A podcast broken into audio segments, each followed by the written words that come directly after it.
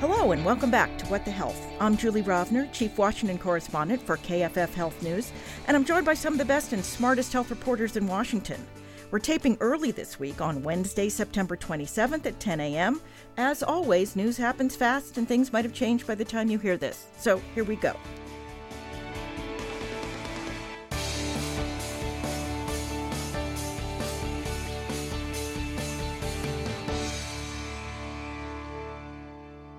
We are joined today via video conference by Rachel Roubein of the Washington Post. Good morning. Thanks for having me. Sandhya Raman of CQ Roll Call. Good morning. And Sarah Karlin-Smith of the Pink Sheet. Hi, everybody. Later in this episode, we'll have my KFF Health News NPR Bill of the Month interview with Samantha Liss. This month's bill is literally one that followed a patient to his family after his death.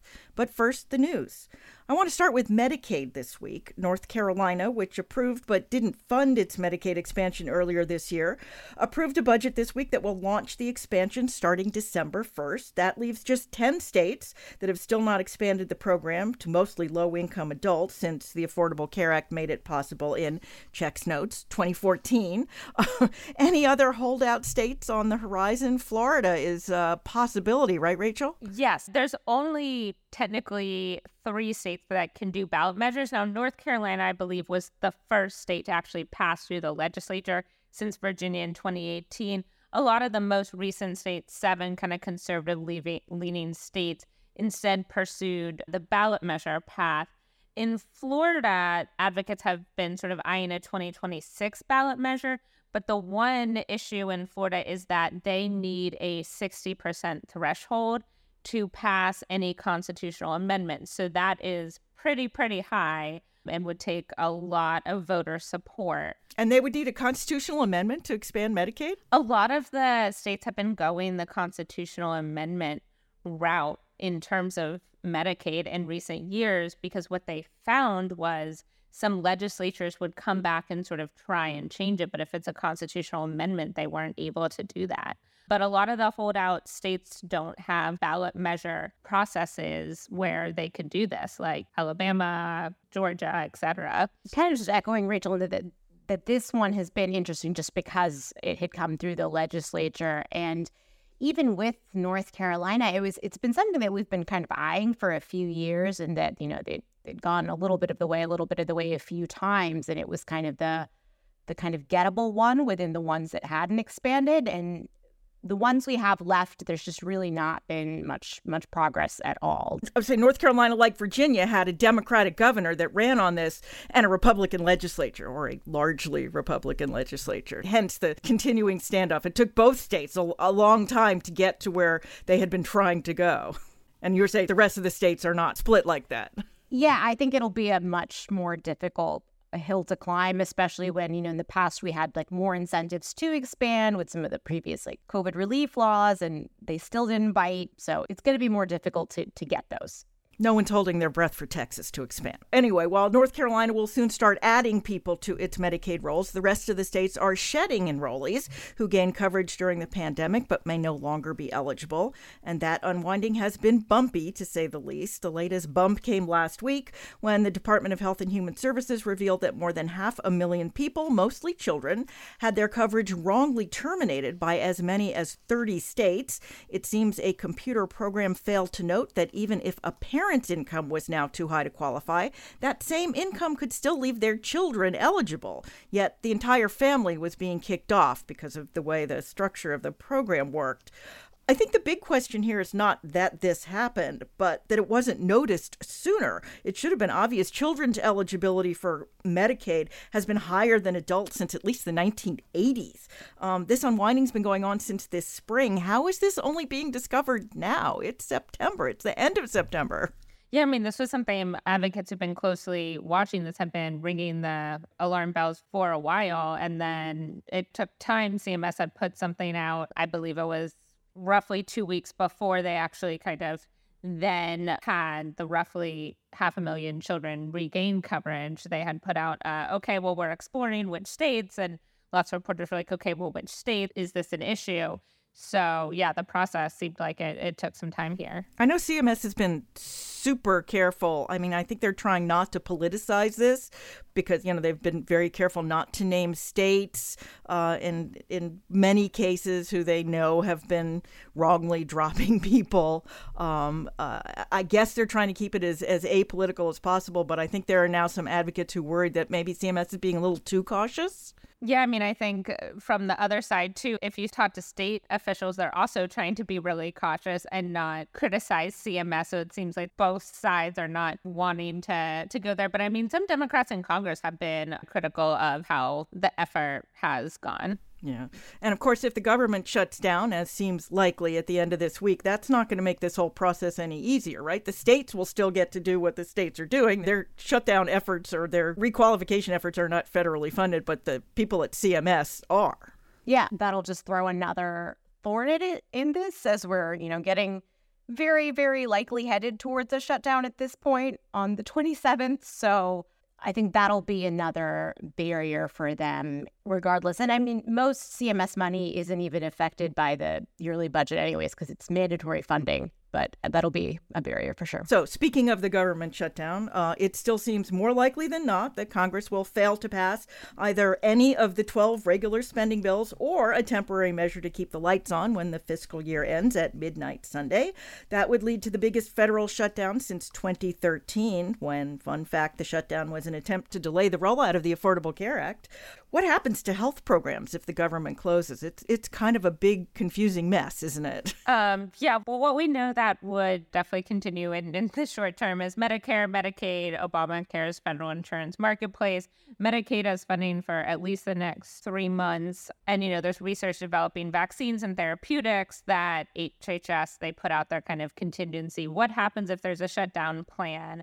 But there's there's some things that you know kind of the white house and others are kind of trying to point to that would be impacted like you know the national institute of health may not be able to enroll new patients in clinical trials the FDA may need to delay some food safety inspections, etc. Sarah, I actually forgot because, you know, also fun fact, the FDA is not funded through the rest of the spending bill that includes the Department of Health and Human Services. It's funded through the Agriculture Bill. So even though HHS wasn't part of the last shutdown in 2018 and 2019 because HHS funding bill had already gone through. The FDA was sort of involved, right? Right. So FDA is lumped with the USDA, the Agriculture Department, um, for the purposes of congressional funding, which is always fun for a health reporter who has to follow both of those bills. But um, FDA is always kind of a unique one with shutdown because so much of their funding now is user fees, particularly for specific sections. So the tobacco part of FDA is almost 100% funded by user fees. So they're not really impacted by a shutdown. Similarly, a lot of drug, medical device applications, and so forth also are totally funded by user fees. So their reviews keep going. That said, the way user fees are, they're really designated to specific activities. So where there isn't user fees and it's not considered, you know, a critical kind of public health threat, things do shut down. Like Rachel mentioned, a lot of food work and inspections, and even on the drug and medical device side, some activities that are related that you might think would continue don't get funded. So, Sandy, is there is there any possibility that this won't happen, and that if it does happen, that it will get resolved anytime soon? At, at this point, I don't think that that we can navigate it. So last night, the Senate put out their bipartisan proposal for continuing resolution that you would attach as an amendment to the FAA, the Federal Aviation Reauthorization. And so that would temporarily extend a lot of the health programs through November 17th. The issue is that it's not something that if they, you know, are able to pass that this week, they'd still have to go to the House and the House has been pretty adamant that they want their own plan and that the CR that they were interested in had a lot more immigration measures and, and things there. And the House right now has been busy attempting to pass this week four of the 12 um, appropriations bills. And even if they finish the four that they did, that they have on their plate, that would still mean going to the Senate. And Biden has said he would veto those, and it's still not the 12. So at this point, it is almost impossible for us to not at least see something short term, but whether or not that's long term is is I think a question mark in in all the folks that I have been talking to about this right now. So. Yeah, we will know soon enough what's going to happen. Well, meanwhile, because there's not enough already going on, COVID is back. Well, that depends how you define back, but there's a lot more COVID going around than there was, enough so that the federal government has announced a new round of free tests by mail. And there's an updated COVID vaccine. I think we're not supposed to call it a booster, but its rollout has been bumpy, and this time it's not the government's fault. That's because this year the vaccine is being distributed and paid for by mostly private insurance. And while lots of people probably won't bother to get vaccinated this fall, the people who do want the vaccine are having trouble getting it. What's happening and how were insurers and providers not ready for this? We'd been hearing the updated vaccines would be available in mid September for months, Sarah. I mean, they really literally weren't ready. Yeah, I mean, it, it's not really clear why they weren't ready, other than perhaps they felt they didn't need to be to some degree. I mean, normally, I know I was reading actually because we've also recently gotten RSV vaccine approvals. Normally, they actually have almost like a year, I think, to kind of add vaccines to plans and schedules and so forth. And pandemic COVID related laws really shortened the time for COVID. So they should have been prepared and ready. They knew this was coming, and people are going to pharmacies or going to a doctor's appointment, and they're being told, well, we can give you the vaccine, but your insurance plan sort of isn't set up to cover it yet, even though technically you should be. There seems like there's also been lots of kind of distribution issues where, again, people are going to sites where they booked appointments and they're saying, oh, actually, we ran out. they're trying another site, they've run out. So it's sort of giving people a sense of the difference of what happens when sort of the government kind of shepherds an effort and everybody things are a bit simplified because you don't have to think about which site does your insurance cover. There is a program for people who don't have insurance now who can get vaccine for free, but again, you're more limited in where you can go. There's not these big free clinics that's really impacting childhood vaccinations because again, a lot of children can't get vaccinated at the pharmacy. So, I think people are being reminded of what normal looked like pre-COVID and they're realizing, you know, maybe we didn't like this so much after all.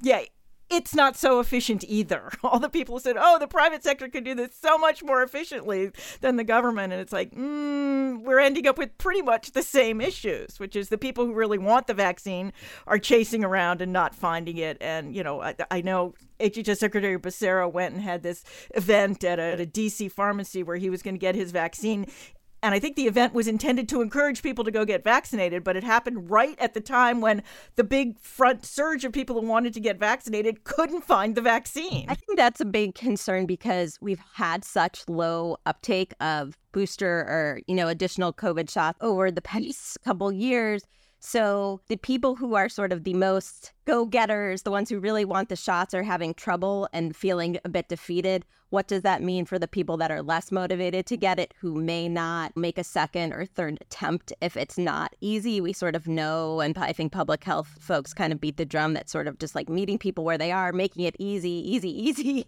is really how you get these things done. So it's hard to see how we can improve uptake this year when it's become more complicated, which I think is, you know, going to be a big problem moving forward. Right. I mean, and clearly these are issues that will be ironed out probably in the next couple of weeks. But I think what people are going to remember who are less motivated to go get their vaccines is, oh my God, you know, these people I know tried to get it and it took them weeks and they showed up for their appointment and they couldn't get it. And it's like, it was just too much trouble and I can't deal with it. And there's also, I think you, you mentioned that there's an issue with, you know, kids who are too young to get the vaccine too, right? Right. Still, I think people forget that you have to be six months to get the vaccine. If you're under three, you basically basically cannot get in a pharmacy, so you have to get in a doctor's office. But a lot of people are reporting online their doctor's office sort of stopped providing COVID vaccines. So they're having trouble just finding where to go. It seems like the distribution of shots for younger children has also been a bit slower as well. And again, this is a population where just even primary series uptake has been a problem. And people are in this weird gap now where if you can't get access to the new COVID vaccine, but your kid is eligible, the old vaccine isn't available. So you're sort of in this like gap where you, your kid might not have had any opportunity yet to get COVID vaccine and there's nothing for them. And, you know, I think we forget sometimes that there are lots of groups of people that are still very vulnerable to this virus, including, you know, newborn babies who haven't been exposed at all and haven't gotten a chance to get vaccinated. Yeah, so this is obviously still something that, that we need to continue to look at. Well, meanwhile, mask mandates are making a comeback, albeit a very small one, and they are not going over well. I've personally been wearing a mask lately because I'm traveling later this week and next and don't want to get sick, at least not in advance. But masks are, if anything, even more controversial and political than they were during the height of the pandemic.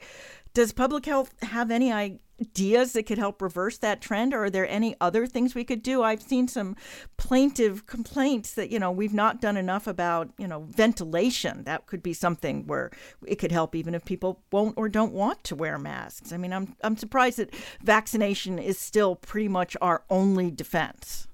I think with masks, one thing that's made it hard for different parts of the health system and like lo- lower level kind of state public health departments to deal with masks is that the CDC recommendations around masking are pretty loose at this point. So the New York Times had a good article about the hospitals and masking and the kind of guidance around triggers they've given them is so vague. It's hard for they kind of are left to make their own decisions. The CDC actually still really hasn't emphasize the value of KN95 and N95 respirators over surgical masks. So I think it becomes really hard for those lower level institutions to sort of push for something that is kind of controversial politically. And a lot of people are just tired of it when they don't have the support of those bigger institutions saying it. And some of just even figuring out like levels of the virus and when that should trigger masking is much harder to track nowadays because so much of our systems and data reporting is off. So, right, we have this sense we're in somewhat of a surge now, hospitalizations are up and so forth. But again, it, it's a lot easier for people to make these decisions and figure out when to pull triggers when you have clear data that says, you know, this is what's going on now. And to some extent, we're again, we, like there's a lot of evidence that points to a lot of COVID going around now, but we don't have that sort of hard data that makes it a lot easier for people to justify policy choices. You just brought up ventilation and it took time one for you know kind of some scientists to to realize that you know covid is also spread through ultra tiny particles but it also took after that a while for the white house to kind of pivot its strategy to stress ventilation measures in addition to masks and, and face coverings. So you know a, a lot of places are, are still kind of behind on you know having better like ventilation in an office or you know kind of wherever you're going yeah, I mean, one would think that improving ventilation in schools would improve not only not spreading COVID, but not spreading all of the, you know, respiratory vi- viruses that keep kids out of school and that make everybody sick during the winter, during the school year. I was going to piggyback on something Sarah said, which was, you know, about how the CDC doesn't have like clear benchmarks on when there should be like a guideline for what is, you know, high transmission in a hospital for them to to reinstate, you know, a mask mandate or whatever. But there's also like nuance to consider there. You know, there's within that, there's is there a partial masking rule? Does like the healthcare staff have to wear them versus the patients? And, you know, does that have enough benefit on its own if it's only required to one versus the other? I mean, I, I know that a lot of folks have called for like more strict rules with that, but then there's also the folks that are worried about the backlashes. This has gotten so politicized, you know, how many different you know, medical providers have talked about angst at them, like attacks at them over over like the politicization of COVID. So there's there's so many things that are intertwined there that it's tough to institute something. I think the other thing is we keep forgetting like this is not all about COVID. We've learned a lot of lessons about public health that could be applicable, like you mentioned, in schools beyond COVID. So if you're in the emergency room,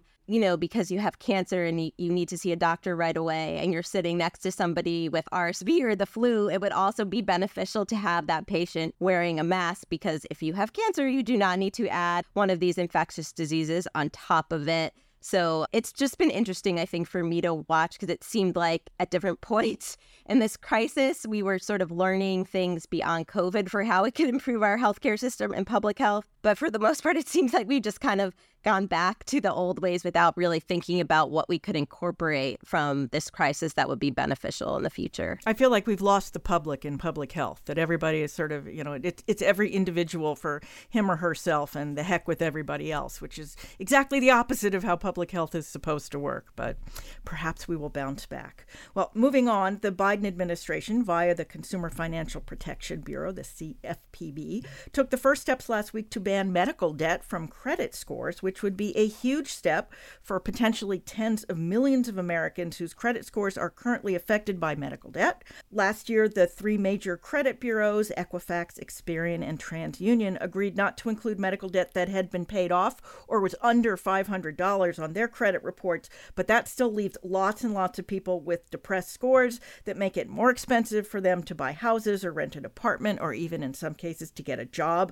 This is a really big deal uh, if medical debt is going to be removed from people's credit reports, isn't it? Yeah, I, I think that was an interesting move when they announced that this week because the, the CFPB had mentioned that, you know, in a report they did last year, like 20% of Americans have said that they have medical debt and doesn't necessarily appear on all credit reports, but like you said, it can. And having that financial stress while going through a health crisis or someone in your family going through a health crisis is layers upon layers of of difficulty. And they had also said in their report that medical billing data is not an accurate indicator of like whether or not you'll repay that debt compared to other types of credit. And, you know, it also has the layers of, you know, insurance disputes and medical billing errors and all that sort of thing. So this proposal that they have ends up being finalized as a rule. It could be a big deal because you know, some states have been trying to do this on a state by state level, but still in pretty early stages in terms of a lot of states being on board. So this this could be a big thing for a fifth of people. Yeah, many people. I'm going to yeah. give a shout out here to my KFF Health News colleague, Noam Levey, who's uh, done a, an amazing project on all of this and I think helped sort of push this along. Well, while we are on the subject of the Biden administration and money in healthcare, the Federal Trade Commission is suing a private equity backed doctors group, U.S. Anesthesia Partners, charging anti competitive behavior, uh, that it's driving up the price of anesthesia services by consolidating all the big anesthesiology practices in Texas, among other things uh, FTC Chair Lina Khan said the agency, quote, will continue to scrutinize and challenge serial acquisitions, roll ups, and other stealth consolidation schemes that unlawfully undermine fair competition and harm the American public. Uh, this case is also significant because the FTC is suing not just the anesthesia company, but the private equity firm that backs it, Welsh, Carson, Anderson, and Stowe, which is one of the big private equity firms in healthcare. Uh, is this the shot across the bow for private equity in healthcare that a lot of people have been waiting for? I mean, we've been talking about private equity in healthcare for three or four years now. I, I, think that's what the FTC is hoping for. They're saying not just that we're going after, you know, anti-competitive practices in healthcare, that I think they're making a clear statement that they're going after this particular type of funder, which we've seen is proliferated around the system. And, you know, I think this week there was a report from the government showing, you know, that CMS can't even track all of the private equity ownership of nursing homes. So we know this isn't the only place where doctors' practices being bought up by private equity has been seen as potentially problematic. So this has been a very sort of activist, I think, aggressive FTC in healthcare in general in a number of different sectors. So I, I think they're, they're very deliberated with their actions and warnings. Yeah, it's interesting. I mean, we mostly think, those of us who have followed the FTC in healthcare, which gets pretty nerdy right there, you usually think of sort of big hospital groups trying to consolidate or insurers trying to consolidate, you know, these, these huge mega mergers. But what's been happening a lot is these private equity companies have come in and, and bought up physician practices. And, you know, therefore they become the only place. You can, you know, the only providers of anesthesia are the only providers of emergency care, the only, you know, providers of kidney dialysis are the only providers of nursing homes, and therefore they can set the prices. And those are not the level of deals that tend to come before the FTC. So I feel like this is the FTC saying, "See you little people that are doing big things, we're we're coming for you too." Do we think this might dampen private equity's enthusiasm, or is this just going to be a, long, drawn out struggle? I could see it being more of a long, drawn struggle because, you know, even if they're showing it as an example, there's just so many ways that this has been done in so many kind of sectors, as you've seen. So I think it remains to be seen, you know, further down the line as this might happen in a few different ways to a few different folks and how that kind of play out out there. But it might take some time to get to the stage. I was going to say it's always worth also thinking about just like the the size and budget of the FTC in comparison to the amount of you know private actors like this throughout the health system. So I mean, I think that's one reason sometimes why they do try and kind of use that grandstanding symbolic messaging because uh, they can't go after every bad actor you know through that formal process. So they have to do the signaling in different ways. I think probably as we've all learned as health reporters, it takes a really long time for there to be change in the healthcare system. And I was just to say one thing we know about people who are in healthcare to make money is that they are very creative in finding ways to do it. So whatever the rules are, they're going to find ways around them, and we will just sort of keep playing this cat and mouse for a while. All right. Well, finally this week, a story that probably should have gotten more attention. Uh, the White House last week announced creation of the first ever Office of Gun Violence Prevention to be headed by Vice President Kamala Harris. Its role will be to help implement the very limited gun regulation passed by Congress in 20. 2022 and to coordinate other administration efforts to curb gun violence. I know that this is mostly for show, but sometimes don't you really have to elevate an issue like this to get people to pay attention, to, to point out that maybe you're trying to do something? Talk about things that have been hard for the government to do over the last couple of decades. It took Congress a long time to then pass a new gun package, which the shooting in Uvalde last year ended up catalyzing and you know congress actually got something done which was you know more limited than you know some gun safety advocates wanted. But it does take a lot to to get gun safety reform across the finish line.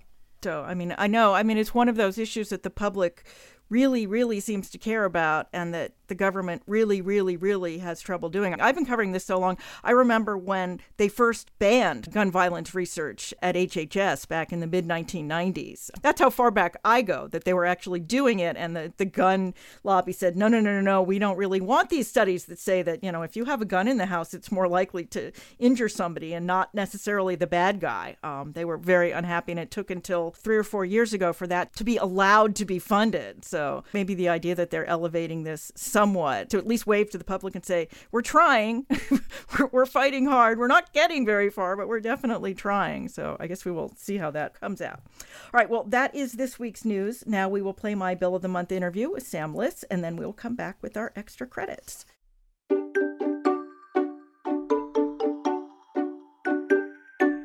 I am pleased to welcome to the podcast my KFF Health News colleague, Samantha Liss, who reported and wrote the latest KFF Health News NPR Bill of the Month installment. Welcome. Hi. This month's bill involves a patient who died in the hospital, right? Tell him who he was, what he was sick with, and about his family. Yeah, so Kent Reynolds died after a lengthy hospital stay in February of 2022. He was actually discharged after complications from colon cancer and died in his home. And his widow, Eloise Reynolds, was left with a series of complicated hospital bills. And she reached out to us seeking help after she couldn't figure them out. And her and Kent were married for just shy of 34 years. They lived outside of St. Louis and they have two adult kids. So Eloise Reynolds received what she assumed was the final hospital bill after her husband died, which she paid, right? Yeah, she did. She paid of what she thought was the final bill for $823, but a year later, uh, she received another bill for $1,100 and she was confused as to why she owed it. And um, no one could really give her a sufficient answer when she reached out to the hospital system or the insurance company. Can a hospital even send you a bill a year after you've already paid them? You know what? After looking into this, we learned that, yeah, they actually can. There's not much in the way that stops them from coming after you, demanding more money months or even years later. So, this was obviously part of a dispute between the insurance company and the hospital. What became of the second bill, the, the year later bill? Yeah. After Eloise Reynolds took out a yardstick and went line by line through each charge, and she couldn't find a discrepancy or anything that had changed, she reached out to KFF Health News for help and she was still skeptical about the bill and, and didn't want to pay it. And so when we reached out to the health system, they said, actually, you know what? This is a clerical error. She does not owe this money. And it sort of left her even more frustrated because, as she explained to us, she says, I think a lot of people would have ended up paying this additional amount. So, what's the takeaway here? What do you do if you suddenly get kind of a, a bill that comes what seems out of nowhere?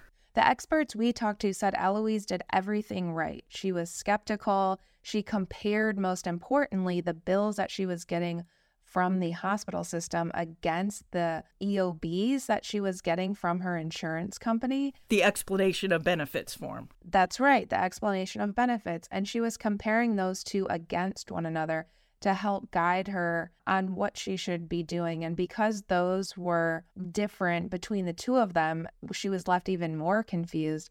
I think folks that we spoke to said, yeah, she did the right thing by pushing back and demanding some explanations.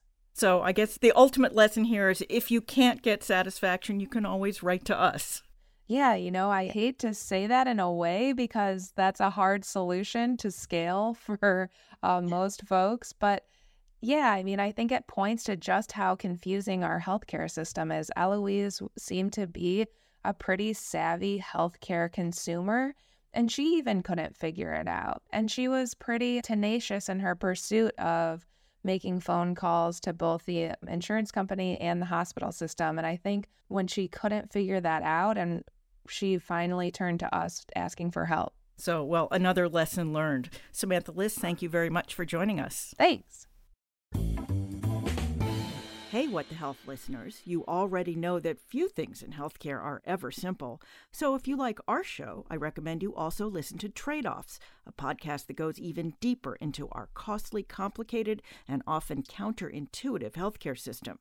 Hosted by longtime healthcare journalist and friend Dan Gorenstein, Trade Offs digs into the evidence and research data behind healthcare policies and tells the stories of real people impacted by decisions made in C suites, doctors' offices, and even Congress. Subscribe wherever you listen to your podcasts. Okay, we're back. It's time for our extra credit segment. That's when we each recommend a story we read this week we think you should read too. As always, don't worry if you miss it. We will post the links on the podcast page at kffhealthnews.org and in our show notes on your phone or other mobile device. Sarah, you were the first to choose this week, so you get to go first. Sure. I looked at a story in the Los Angeles Times California workers who cut countertops are dying of an incurable disease by Emily Alpert Reyes and Sydney Carcamo. Hopefully, I didn't mispronounce her name. They wrote a really fascinating but sad story about people working in an industry where they're cutting engineered stone countertops for people's kitchens and so forth. And because of the materials in this engineered product, they're inhaling particles that is is basically giving people at very young age incurable and deadly lung disease. And it's an interesting public health story about sort of the lack of protection in place for some of the most vulnerable workers. It seems like this industry is often comprised of immigrant workers, some who kind of, you know, essentially go to like outside a Home Depot, the story suggests, or something like that, and kind of get hired for day labor. So they just don't have the kind of power to sort of advocate for protections for themselves. And it's just an, also an interesting story to think about. As consumers, I think people are not always aware of the costs of the products they're choosing and how that then translates back into labor and the health of the people producing it. So, really fascinating, sad piece. Another product that you know you have to sort of. I remember when when they first were having the stories about you know the the dust and microwave popcorn uh, injuring people. Sandhya, why don't you go next? So, my extra credit this week is from NPR and it's by Meg Anderson. And it's called One in Four Inmate Deaths Happen in the Same Federal Prison. Why? This is really interesting. It's a sto- investigation that looks at the deaths of individuals who died either while serving in federal prison or right after. And they looked at some of the Bureau of Prisons data, and it showed that, you know, 4,950 people had died in custody over the past decade, but more than a quarter of them were all in one correctional facility in Butner, North Carolina. And the investigation found out that, you know, the patients here and nationwide are dying at a higher rate, and that incarcerated folks are not getting care for serious illnesses or very delayed care until it's too late. And the Butner facility has a medical center, but a lot of times the inmates are being transferred there when it was already too late, and then it's um, really uh, sad. that the number of deaths is is just increasing, and just kind of what can be done to alleviate them. So yeah, it was a, it was a really interesting story. Rachel. My extra credit, the headline is A decades long drop in teen births is slowing, and advocates worry of reversals coming by Catherine Sweeney from WPLN in partnership with KFF Health News.